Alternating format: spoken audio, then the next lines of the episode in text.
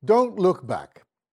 Hindi kami naniniwala dyan. Yan ang sigaw ng mga tao mula sa Barangay Talamak. Dito nakatira si Mang Sino o ang tawag sa mga sinungaling na tao, si Mang Duro o Mandurugas at si Mang Daraya. They were against the godly values being promoted by the Christians.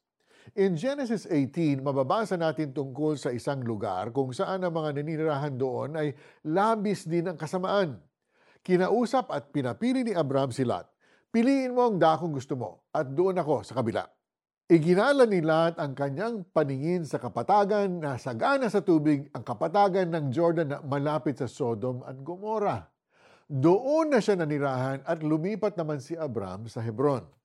Dumating sa Sodom ang dalawang anghel na sinugo ni Yahweh kaya inanyayahan sila ni Lot na sa tahanan nila magpalipas ng gabi. Nang matutulog na sila, pinaligiran ng mga taga-Sodom ang bahay ni Lot. Lahat ng lalaki ng lungsod, bata at matanda, ay naroon. Pasigaw nilang tinanong si Lot, Nasaan ang mga panauhin mo? Palabasin mo at sisipingan namin. Pinatabi ng mga taga-Sodom si Lot at binalaan na sasaktan ito, ngunit hindi sila nagtagumpay dahil binulag ng mga anghel ang mga tao kaya hindi nila nakita ang pinto.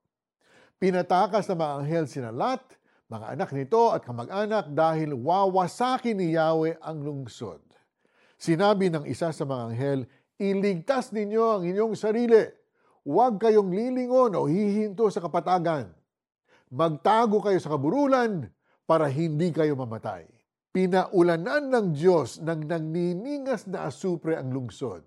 Ngunit ang asawa ni Lot ay lumingon, kaya't siya ay naging haliging asin. Sodom and Gomorrah were evil cities that experienced divine judgment and punishment. What happened there tells us how God feels about sin, especially about sexual immorality. Ikaw, kapatid, have you ever left a sinful environment? Don't look back. Magsisi at huwag na muling lingunin ang mga kasalanan. Manalangin po tayo. Our Heavenly Father, forgive me Turuan ninyo akong huwag nang lingunin o balikan muli ang aking mga nagawang kasalanan. I surrender to you all my sins, Lord. Thank you for Jesus, the Savior of my life. In Jesus' name I pray. Amen. Kapatid, tell your family and friends that God is a good and merciful God. He gives us the chance and choice to live for Him. Always remember, turn from your sins and follow God. Pagkatapos, isa sa mga anghel ay nagsabi, Iligtas ninyo ang inyong sarili. Huwag kayong lilingon o hihinto sa libis. Magtago kayo sa kaburulan para hindi kayo mamatay. Genesis chapter 19, verse 17.